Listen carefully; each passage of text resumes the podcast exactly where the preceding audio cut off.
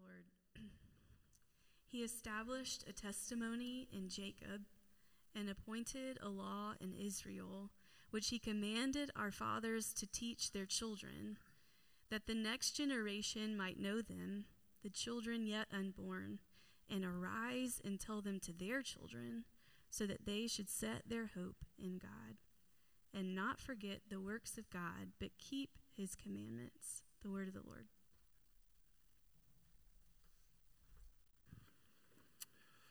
All right, you can be seated and we'll dismiss our school age kids to the back. I got you.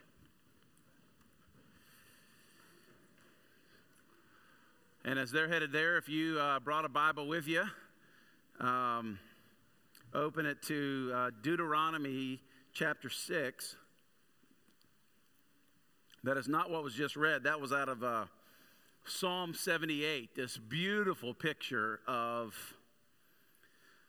the words and ways of Creator God who has come to be with us and know us and temple among us, that knowledge of Him would be passed from generation to generation. And we're talking about, uh, we're in the middle of this uh, couple week series called Courageous Parenting. And it's not just for parents today. What we're really talking about is just the idea of discipleship. How discipleship, how we take what we've learned and experienced and walk in, specifically uh, the trustworthiness of our Father, God, and we pass that down from one generation to the next. This, that's what discipleship is it's learning uh, to conform your life um, into the way that God intended it to actually be. Most of that is done in uh, the realm of parenting. Your kids are your, this is bad, bad grammar, but they're your frontest front row, if that makes sense. We use this idea of, of taking the gospel to your front row, the people in your life that see you up close. And your kids are the frontest of the front row. They see, they see all the things. Parenting is the most demanding and challenging task of life. No job even comes close to it raising this new human. You're never ready for it. It's not by accident that the parenting begins with the process called labor and it never ends. Well, it ends when you die, I guess. The trouble with being a parent is by the time you feel like you've actually got some experience under your belt, your kids move out of the house. It's full of frustrations and challenges Eventually they move out, but you're always a parent. Before Ashley and I got married, I had a few parenting theories and no kids. And now I have a few kids and no parenting theories. Last week, Jason started this series that we're doing on the family, specifically how we pass on these spiritual truths to this next generation. And I want to just set the stage in here about a third of you in here probably don't have children in the home, meaning they're grown and out of the house, or you're newly married and no kids yet.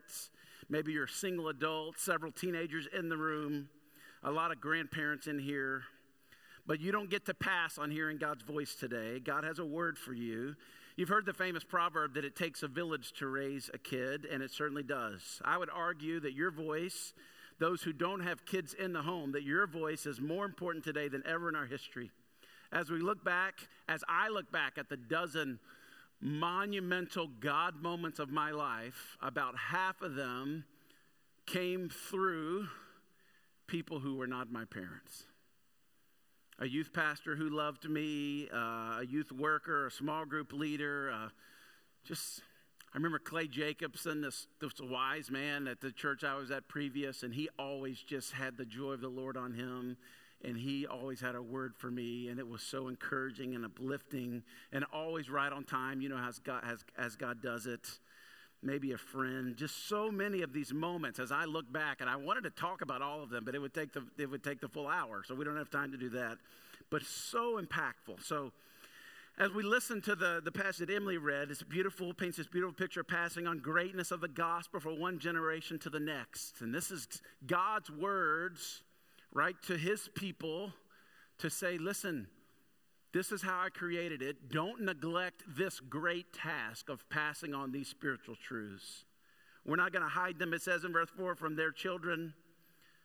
But we're going to tell the coming generation the glorious deeds of the Lord and of his might and the wonders that he's done. One of the greatest things you can do is grab someone younger in the faith. They don't have to be younger than you, but maybe younger in the faith, and just talk about how God has performed his might in your life to take them and show them. A couple weeks ago, we were in New Orleans, and it was great to, to, to, to go visit uh, a church that my dad had started. And, and really, where my faith, as far as I can remember back, my faith started to emerge. I remember God answering prayers. I remember a, a pit bull almost attacking me in this new building that we had purchased, and some volunteer had rigged up a nail gun to shoot without the safety, and he loaded that pit bull with these bullets. I mean, with these nails. Was awesome. I, I remember, and then we sat down in the midst of all that. I was probably six or seven, and thank the Lord, right, for saving my life. Um, I just remember so many of these things, and this is what he's talking about here. This, for the past ten thousand years, this has been how spiritual truths were passed on, generation to generation, from mother and father to their sons and daughters, and then from as they become mothers and fathers to their sons and daughters. Most people lived in multi generational homes at that time, and so it wasn't just taught from mom and dad, it was taught from their parents and even aunts and uncles that still lived in this little lean to kind of thing that they had going on for 10,000 years. As far as we go back in history, this is what we can see. But something changed uh, about 150 years ago. If you can think back maybe to the late 1800s, the early 1900s a son and daughter would learn a trade from their mom and dad. They would spend 12 hours a day in face to face communication with their parents. They would eat breakfast with them and lunch with them and dinner with them.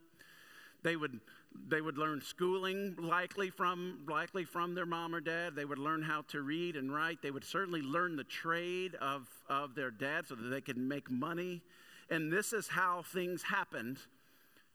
This is not a new concept, is what I'm trying to say for 10 millennia before, this is how we learned of the faith.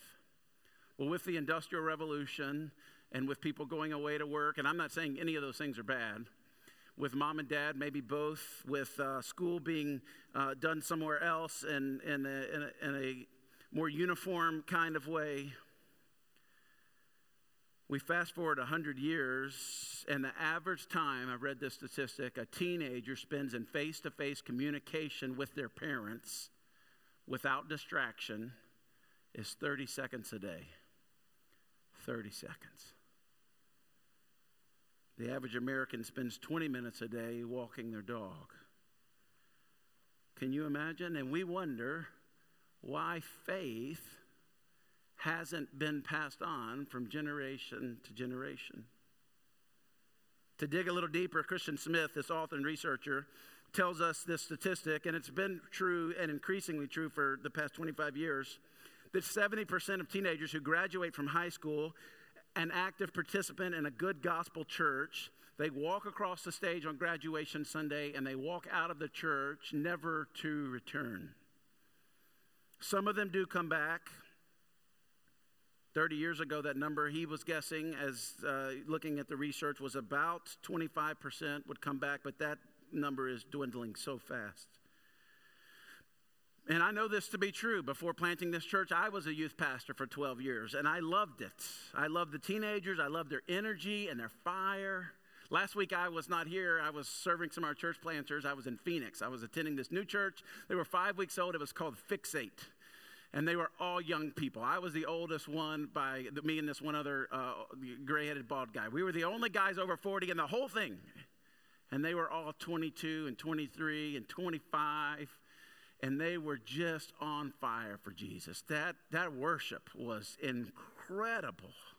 I love that fire. I love the bold faith and their impressionable hearts. And I come from a, a season in church history that, that, we, that we call, and you don't really need to know this, but it's called the church growth movement, where we thought if we just hired the best professional to be our youth pastor, kids pastor, whatever, and we built him the most state of the art buildings and equipment, than parents who are so busy with their own things. And of course, I'm painting in a really broad brush, with a really broad brush, making some generalizations.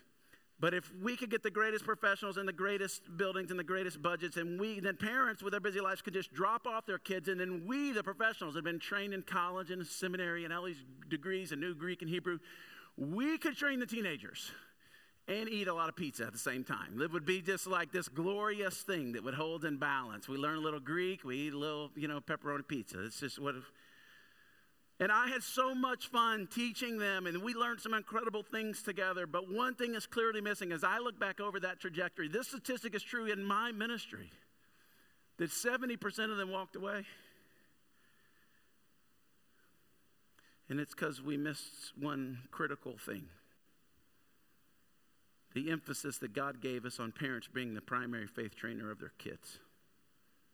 So it didn't work, or it only worked 30% of the time. Which brings us back to the Shema. The Shema is a Hebrew word that is referred to by Jews today of this passage in Deuteronomy 6, beginning in verse 4, because it starts with this word here. Hear, O Israel. These are words God is speaking to his people early on in their journey. Hear, O Israel, the Lord our God is one. The Lord is one. And you shall love the Lord your God with all your heart and soul and mind, strength.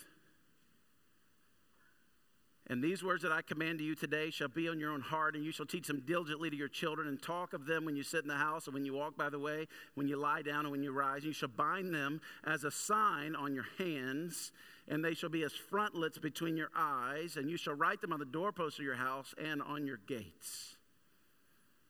This is a prescription, parents and second voices and grandparents and aunts and uncles and, and, and single adults and, and married with no kids. That this is a prescription of how we take the truth of who God is and who we've encountered Him to be and are still walking with Him and encountering new things all the time. That we get to take that vibrant relationship with the Creator God who loves us and we get to participate in passing on the greatest thing that we'll ever pass on to the next generation. And that is this faith. That is the gospel. This is a prescription of how we do that, and, uh, that, and, these work in tandem, like, like, two wings on a plane, both necessary for it to fly. Last week, Jason really dove into this idea of your belief and love and your practice of the faith being so important. Friends, if it's not true with you, then it's not true. If, if it doesn't play at home, then it doesn't play. Maybe that's what I'm saying no matter how well you teach it, no matter how good your youth pastor is. Uh, uh growing up, I told you this story before. Uh, my Mama Joyce used to uh, smoke Winston cigarettes. And I only know that because she sent me down to Landmark Grocery all the time to go get her a couple packs. And she'd give me a $20 bill, which could buy more than just two packs of cigarettes. It could also buy a zero bar and a Dr. Pepper. And yeah, that's why. I, so I was like, yeah, Grandma, I'll go do that. So I'd run down, I'd get her stuff, and I'd come back. And we had this room. It was called the gun room because it was lined with guns. Anyway, another story. we, were definitely in the South, of course. And uh, there's a thousand or two thousand guns on every inch of every wall. And but uh, that that the window looked uh, three side by side windows that looked right out to this ginormous oak tree. And um, had all these uh, bird feeders. And so we would sit, and she would smoke those Winston cigarettes I can still remember the smell now. If I smell them, I'm like, oh, I, I remember that. And I'm sure I inhaled enough secondhand smoke to die an early death. I'm sure I did. That was just part of life.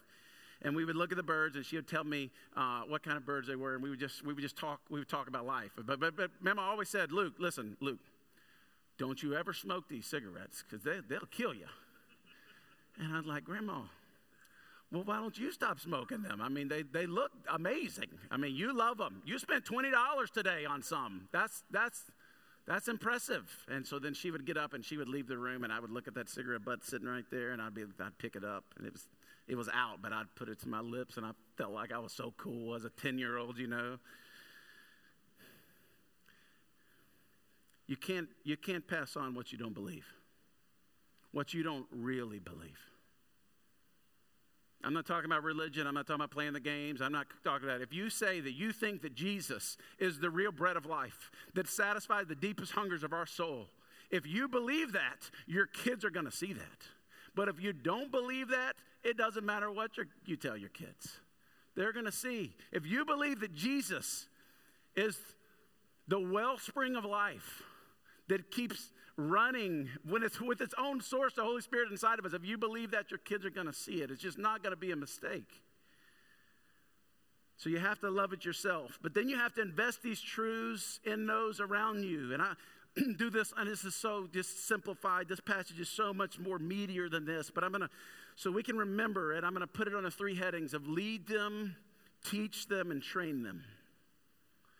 This passage in the Shema contains some universal laws of spiritual growth. No matter the time or country or language, this is how we pass on Christian truths to the next generation, whether our kids, whether they're in the youth group, whether, whether we just have, we're, we're their coach, whatever it is, this is how we pass them on. We, we lead them, we teach them, we train them. So if you want to help raise kids or help direct other people's kids, it works best within these frameworks or these spiritual laws. And I'm not saying that God can't work outside of these laws. He does. He does all the time. I'm a product. My parents are a product of this working outside of these normal realms. Neither of them grew up in a Christian home, my parents. They may be culturally Christian at best. But they both had godly grandmothers and second voices in their life that, that invested these truths in them, these seeds of the gospel. And then I'm a product of my parents faithfully doing this from the youngest of age that I can remember. So let's talk about leading them. This is what all the Shema is, is just that we would understand this weightiness or responsibility to lead those coming up behind us. Discipleship is not something in a book, it's, it's something in a life. It will always happen within the context of relationships. And we grow best by letting Christ live through us. This is why he starts with the heart piece. You got to learn to love God with all your heart, soul, mind, and strength. We we grow by letting Christ live through us. This is what Paul talks about in Colossians chapter 1. To them, God has chosen to make known among the Gentiles the glorious riches of his mystery, which is Christ in you. God, what is your plan for salvation for all those who don't know you yet? I'm going to deposit the beauty of the gospel in a life, in a person. I'm not going to write it necessarily in the sky. I'm not going to send out little Bibles to drop like manna all over the world. I'm going to put the seed of the gospel in a person, and I'm going to put that person in their life. And we are some of those people that God has placed in very dark places so that we could be the beauty of the gospel. This is what he's saying Christ in you, the hope of glory. He doesn't just say Christ, the hope of glory. No, Christ in you. As Christ works, as Jesus works and matures you and sanctifies you and brings conviction of sin and inspires you and loves you like you are meant to be loved. Christ in you, the hope of glory. He says it again in Philippians 2 For it is God who works in you. We grow by letting Christ live through us. So God's working in you and through you. That's what discipleship is. It's learning to become more and more like Jesus. It's the heart work of Jesus, transforming our hearts, empowering us by His Spirit to live out supernaturally changed lives, and doing that in front of our front row. To lead someone is to practically say, hey, come and follow me as I follow Christ.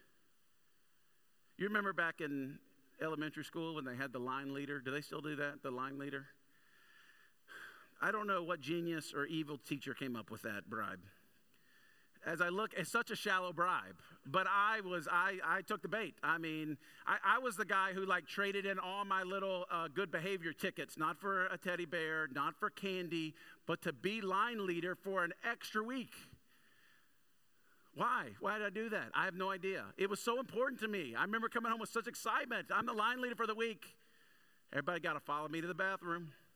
Everybody got, everybody come follow me. Hey, don't walk faster than me. I'm the line leader. Get behind me. We're go to the bathroom, and we're gonna go to the cafeteria.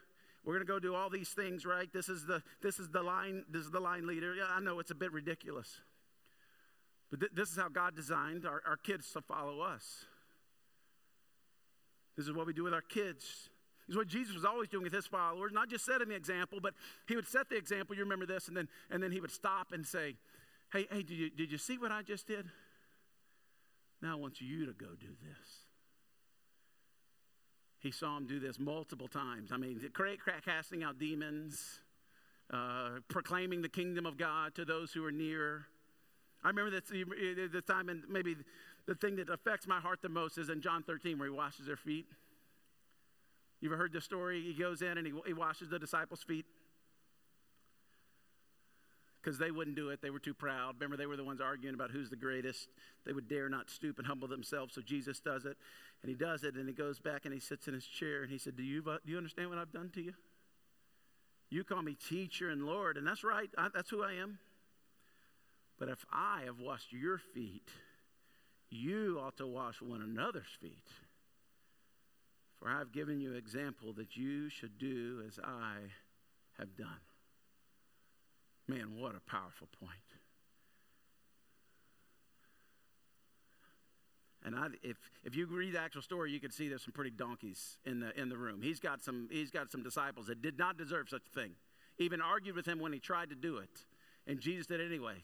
And I think about my life. And you know what part of this I like to obey? I, I, am okay washing other people's feet as long as they're people with really clean feet.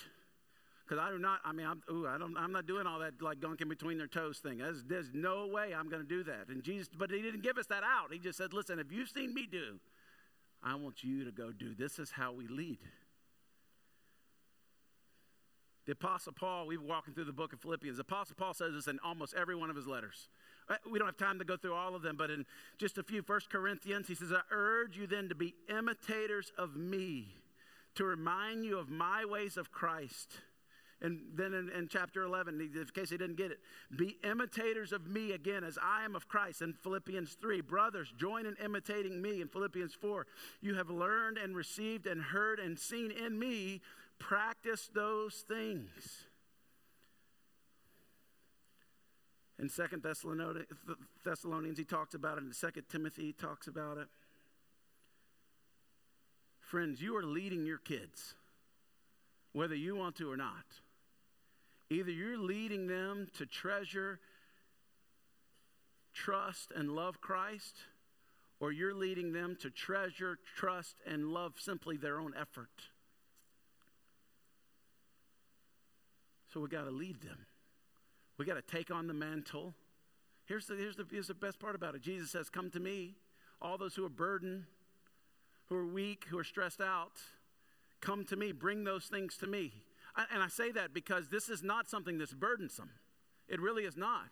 It's just us yoking ourselves to Christ. You know, you know, the yoke was the agricultural term that went over maybe, maybe two or sometimes three oxen, and they would all pull it together.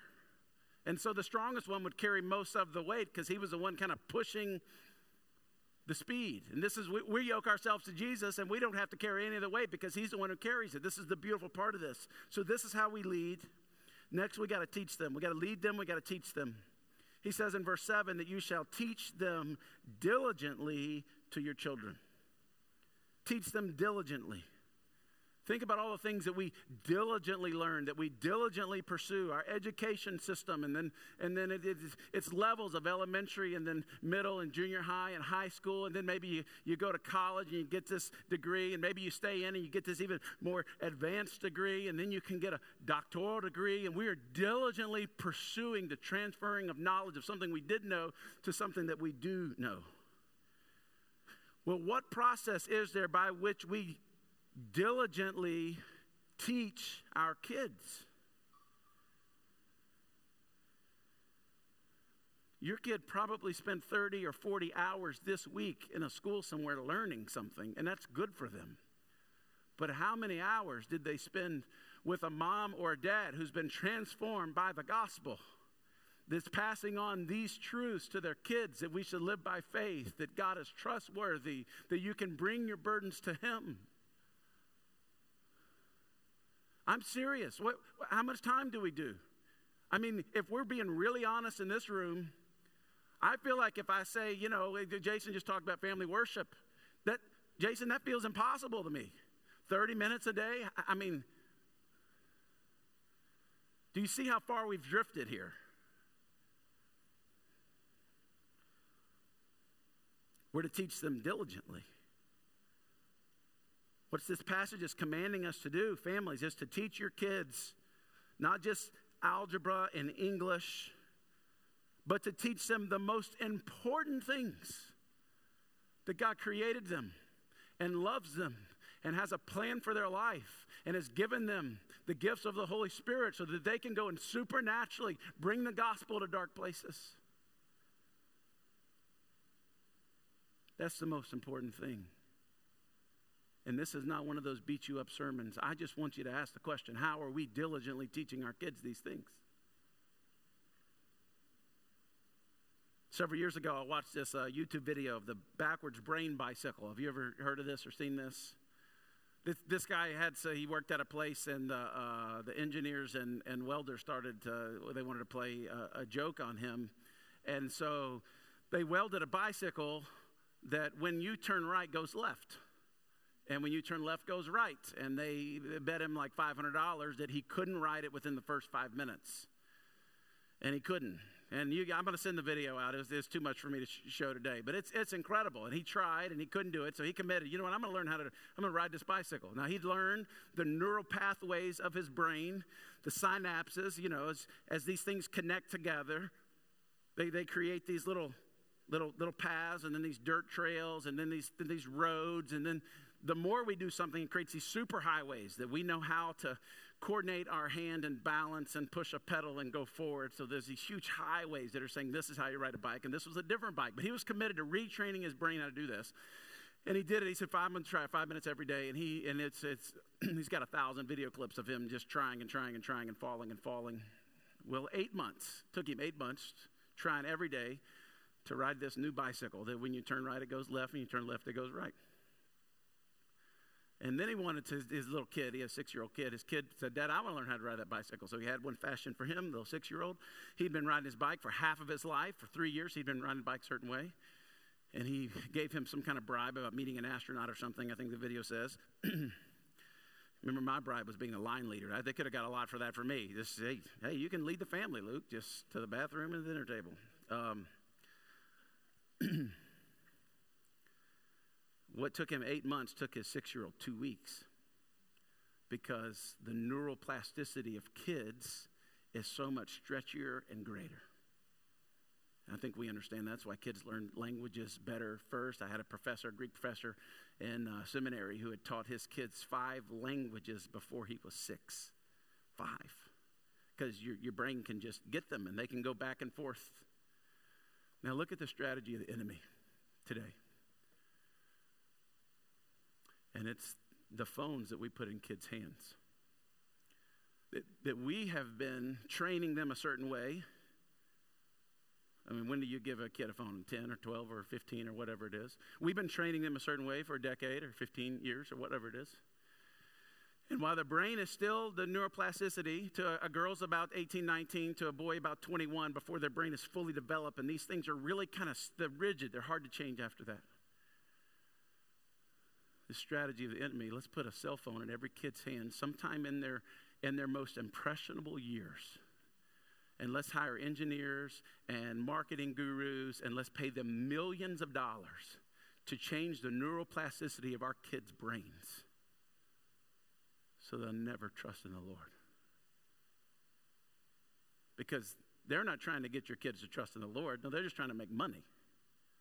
They're trying to convince your kids that they will never have peace and joy and satisfaction without this shiny new thing they're trying to sell.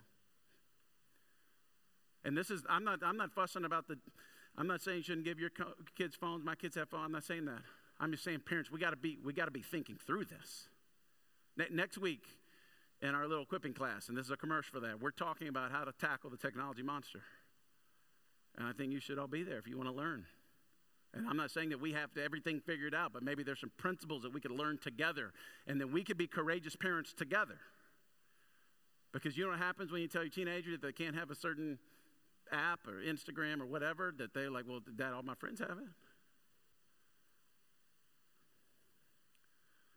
Baby, all your friends don't care about your soul. your mom and dad do. And so we're going to say no to some things that you think we should say yes to because we're trying to protect your heart, babe. And we need some courageous parents who lock arm in arm together and said, This is going to be our new rule of life. This, this is going to be the things that we promote. Not because the world's out there just because everything's bad. No, but because something is so much greater than that. We got to teach these things diligently to our kids. Well, why do we teach them? Well, there, there's a lot of good things to teach them. Again, this is best learned through your life. As you're learning it, you teach it to them. As you're learning how to take a step of faith, you teach it to them. In Acts 20, Paul says of his responsibility, I did not shrink back from declaring to you the whole counsel of God. New American Standard uses that phrase, the purpose of God. The NIV says the whole will of God. It actually means the whole word of God. In Colossians 1, Paul says, of which I became a minister according to the stewardship from God that was given to me, to you, to make the word of God fully known. Now, yes, that's the Apostle Paul. That's the job of a pastor. That's my job as a pastor. But you know what? If I didn't even have this job as a pastor, my job when I go home is to pastor my family and to declare to them the whole counsel of God the whole Word of God. Now, certainly that doesn't mean, this is not inferring to every line of every passage of Scripture. Paul didn't have time to teach that to them. But it does mean that it's not just the parts that I like to talk about or the parts that might cause me and my family to be happiest, because to teach the whole of Scripture means to teach even the toughest parts. We got to teach them and teach them diligently. I'm so excited about our new kids' curriculum, the Gospel Project, as it walks through all of the Bible. If you're coming to this church and you're going to come to this church for the next 10 or 12 years, that your kids, when they're one or two, are going to be learning some of these principles of faith, that we're just going to build on these same principles when they're two and three and four and five. And then they get in this next, this next group of first grade, second grade, they're going to learn these things layer upon layer upon layer upon layer. And all we're doing is trying to just, just, just throw the softball to you as a parent. Every week you're going home with a little guide, and this is what your kids learn. Why don't you ask them about it? Why don't you, why don't you take this role, right, being pr- primary faith influencer your kids? Why don't you just ask them, what does it mean to live by faith? What does it mean for our family to live, live by faith? Remember, spiritual growth is, is habitual. We don't do these just when after a sermon like this and we're all excited about it and we're going to go home and tonight we're going to do it. No, how do we make this a habit? There's a myth that spiritual growth just happens, that you can just attend that you can have a Bible in your home and spiritual growth is going to happen, but it doesn't work like that. Spiritual growth is developed as we develop habits to learn the words and ways of Jesus. A friend of mine calls these the holy habits. Again, again and the earlier you start, the better. Here, and there's lots of these, and I'm going to boil them down into four. Let me just give you four. And I've got scripture to back all these up. Again, this is not a defense of those things. I'd love to talk to you about these if you want the, the habits that we can have as a nuclear family, the holy habits that can create the environment where spiritual truth is going to be passed on. First is corporate worship. And not that you would just take them to church and then you would go somewhere else. And not that you would just come here and just attend, but that you would be involved in this that you would sit under the teaching of the Word of God together, that you would let your kids see you emotionally moved by the Word of God, by the singing of songs of praise to God, by the conviction of sin, through repentance, through prayer, through intercession, through weeping, that we would be moved in corporate worship. And then, second, is family worship. I almost didn't call it that. It's what Jason talked about earlier because it just sounds so formal and out of reach. A friend of mine calls his family night, and he does it once a week. He does it, they have pizza, they sit around the table, they have a psalm, they read it, they just talk about the goodness of God as found in this psalm, the good parts and the hard parts, and they call it family night. Corporate worship, family worship. And I, and I say this because I feel like most of you in this room, you, you know this, you got this. I was bringing, kind of changing the atmosphere of the student ministry I was before this to kind of get this more where parents are primary faith influencer of their kids and trying to equip them. And I had a deacon, the head of our deacons at this church that I was at before this, really wise guy, worked at a, a Christian uh, college campus, was really high up in their ranks. And he came to me and said, Luke, I have no idea what you're talking about. What, what do you mean you don't know? What do you mean, Ken? You don't, you don't know what I'm talking about? Yeah, you, you, you said have family worship night and, and, you know, just teach your kids what you're learning. I do we know? Oh, oh, how do I do that? Well, you just, you just get out your Bible and you read a couple verses and you ask with your kids, what does God say?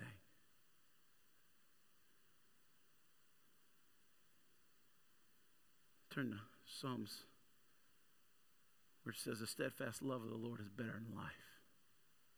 Friends, what does that mean?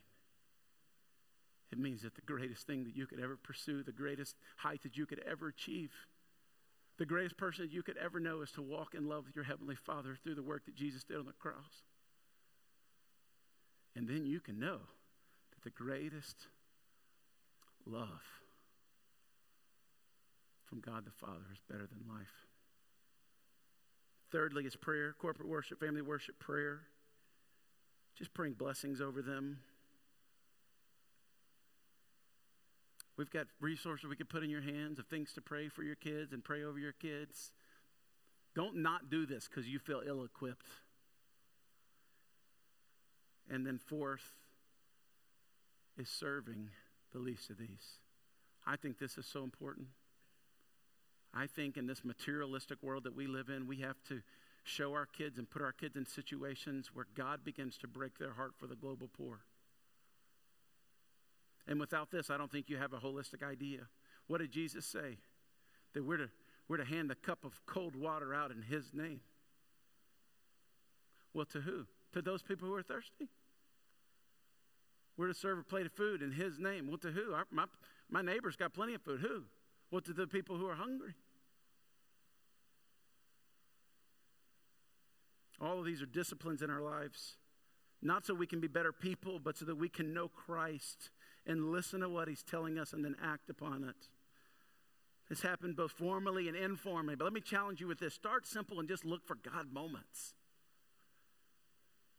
This summer, we were uh, driving down to New Orleans for a little mission trip, and I had some, uh, you know, country music on the radio. I wasn't really listening to it. As a matter of fact, I may have had one earpiece in listening to something else. And Hudson said, Dad, I think I told you the story before. He said, Dad, is cold beer really that good? I was like, what do you mean cold beer really that good? He's like, man, every every station, every every every person singing about this cold beer. It must be amazing. I was like, well, you know, I don't really like it, but, but maybe it is man. I, you know. And I thought, I had the Holy Spirit checking my spirit that my son is being discipled to what I listen to. I don't even drink beer. He's being discipled by the music I listen to. You get that? So I made a decision that I would try as best I could as I was cognizant to listen to worship music that would direct their hearts to God. Yesterday, we're all in the car. We were listening to the song Ancient of Days. It was two days ago, it's Friday. And Hudson pipes up from the back and said, Dad, why do we call him the Ancient of Days? What does that mean?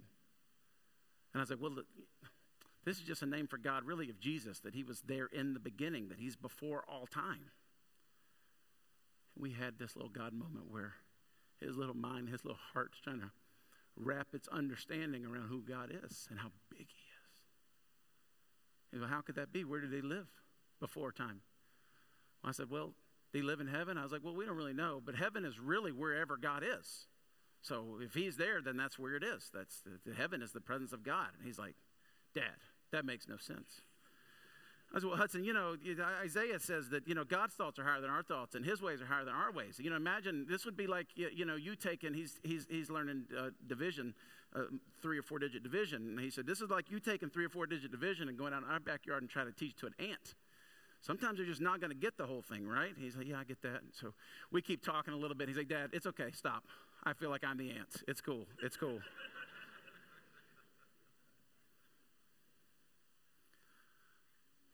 this is this is a God moment.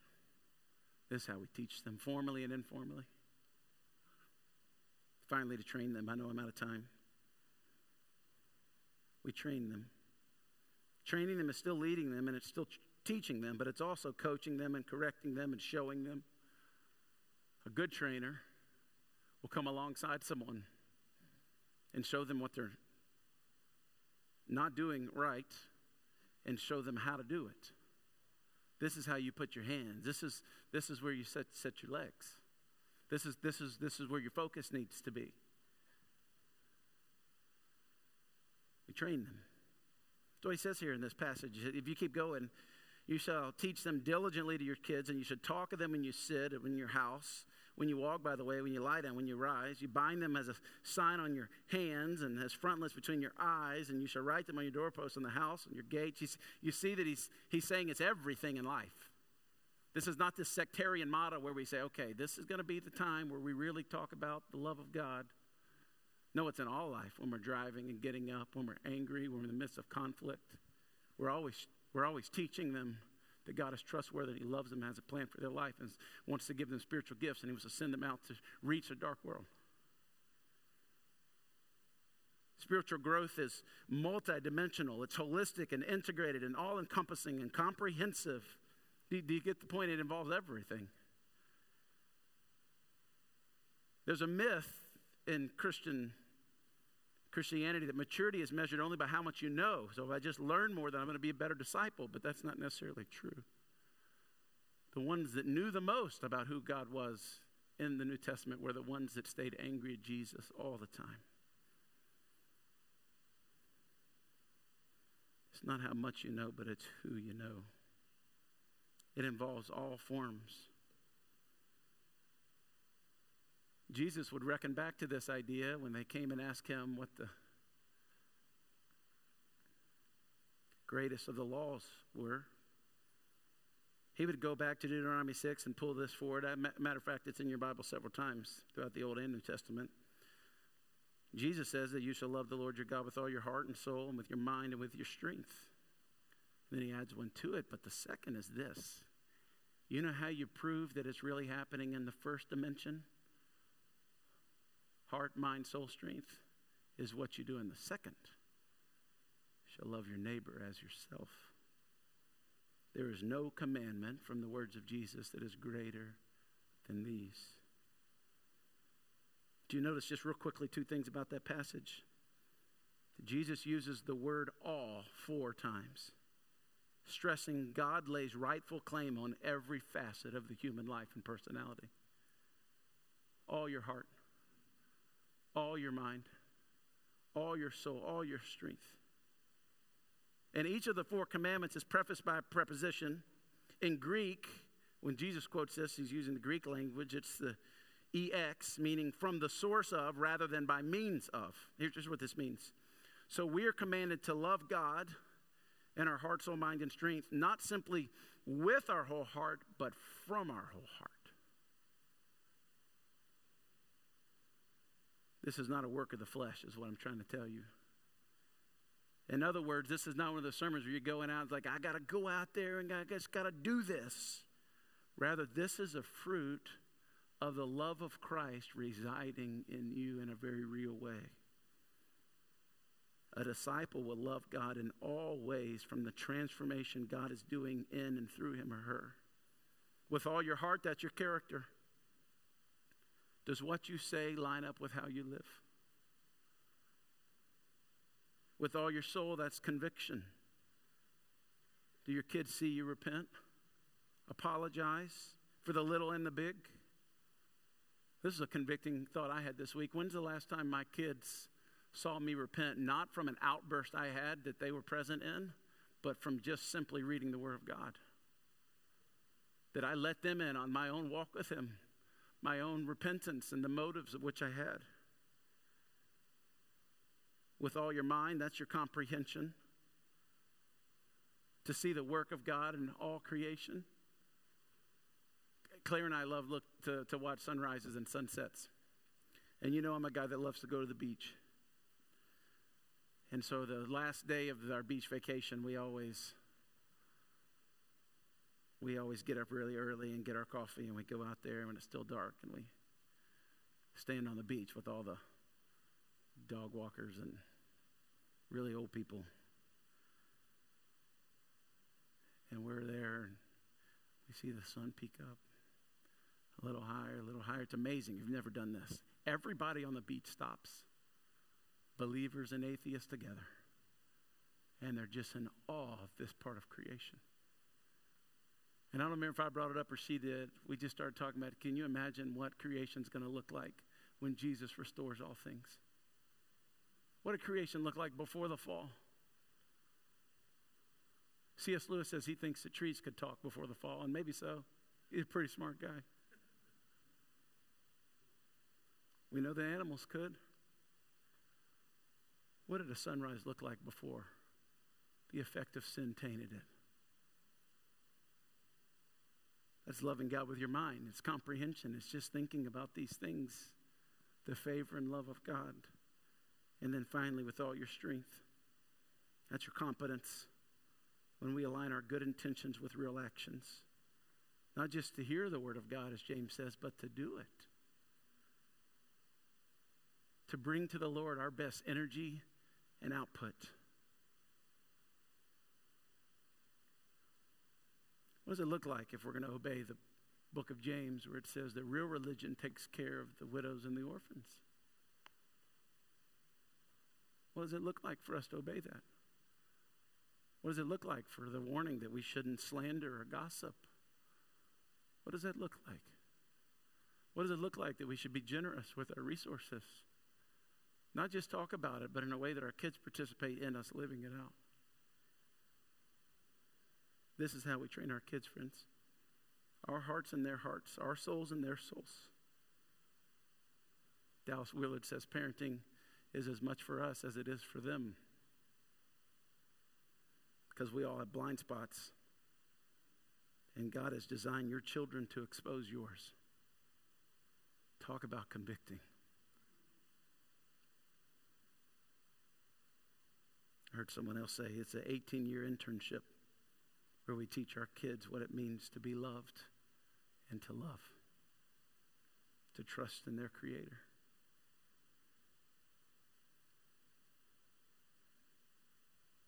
We grow in spurts. I don't want you to be too discouraged. The reality is, we grow in spurts. There are some seasons of great growth, and some seasons it looks like when nothing's happening. I told you the story when I used to be a youth pastor and try to teach seventh graders Bible study and they would just fart the whole time. It's true, it would drive me crazy. I just wanted to cast demons out of them. I may have even tried, and turns out they were just early adolescents. you know what's cool? A couple months ago, Irvin came and preached, and he was one of those kids. He didn't have Christian parents, but somehow the seed of the gospel was planted in him. It didn't seem like it was working. For years, it was so discouraging. Do you know it can take bamboo 70 years to grow? 70 years. And it just grows maybe an inch a year. But on the 70th years, it can go, it can grow three inches an hour. I feel like that's some of the gospel seed we put in our kids' lives. It's going to grow in spurts, and you can't make it grow. You can just be faithful in the planting of the seed. You don't control the soil, you don't control the weather. All you control is the planting. Friends, what's the what has the gospel really done in your life? Is it really actively changing your life? Are you holding, as Hebrews talks about, unswervingly to the hope that we have in Jesus? Last thing I'm going to say before we take communion is that gospel seeds grow best in the soil of grace. You need to give yourselves grace, and you need to give your kids grace. And you need to show your kids what it means to give other people grace. You remember that time when Jesus was invited over by the Pharisee, Simon? He's in the middle of this dinner. And in comes this woman with a real past. Everyone would have gasped when she walked in. She starts weeping and washing her hair with his feet with her hair. And Simon thinks, surely this is not the Son of God if he would let such a woman with such a sinful past touch him.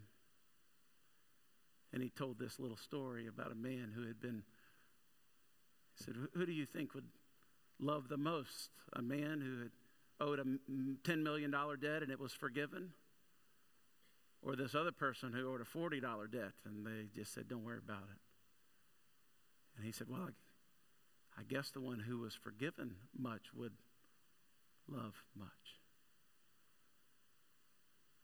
You see the grace. Let me pray for us. God, Holy Spirit, I feel you moving in our hearts.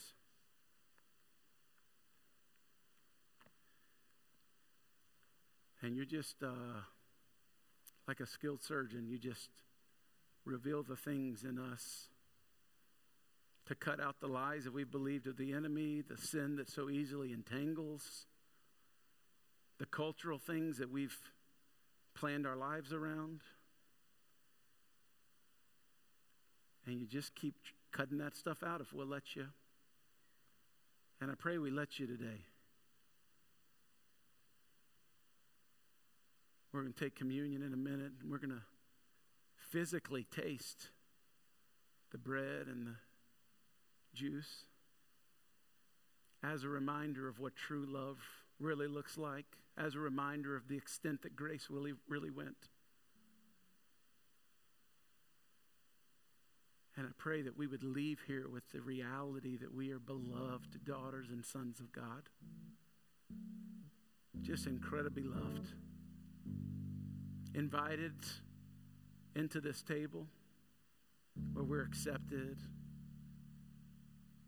Really, more than that, that we're just delighted over by Jesus Himself. And then we're going to walk out of here with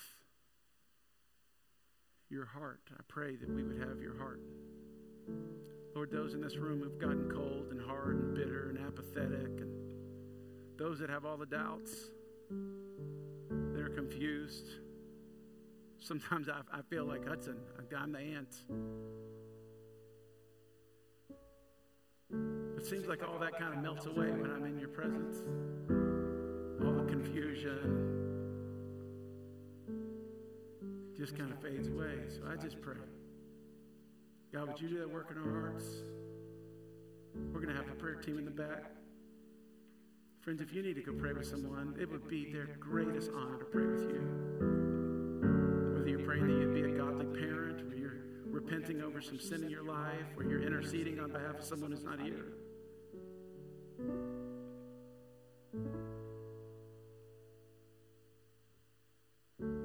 Do what God puts on your heart. Lord Jesus, we love you.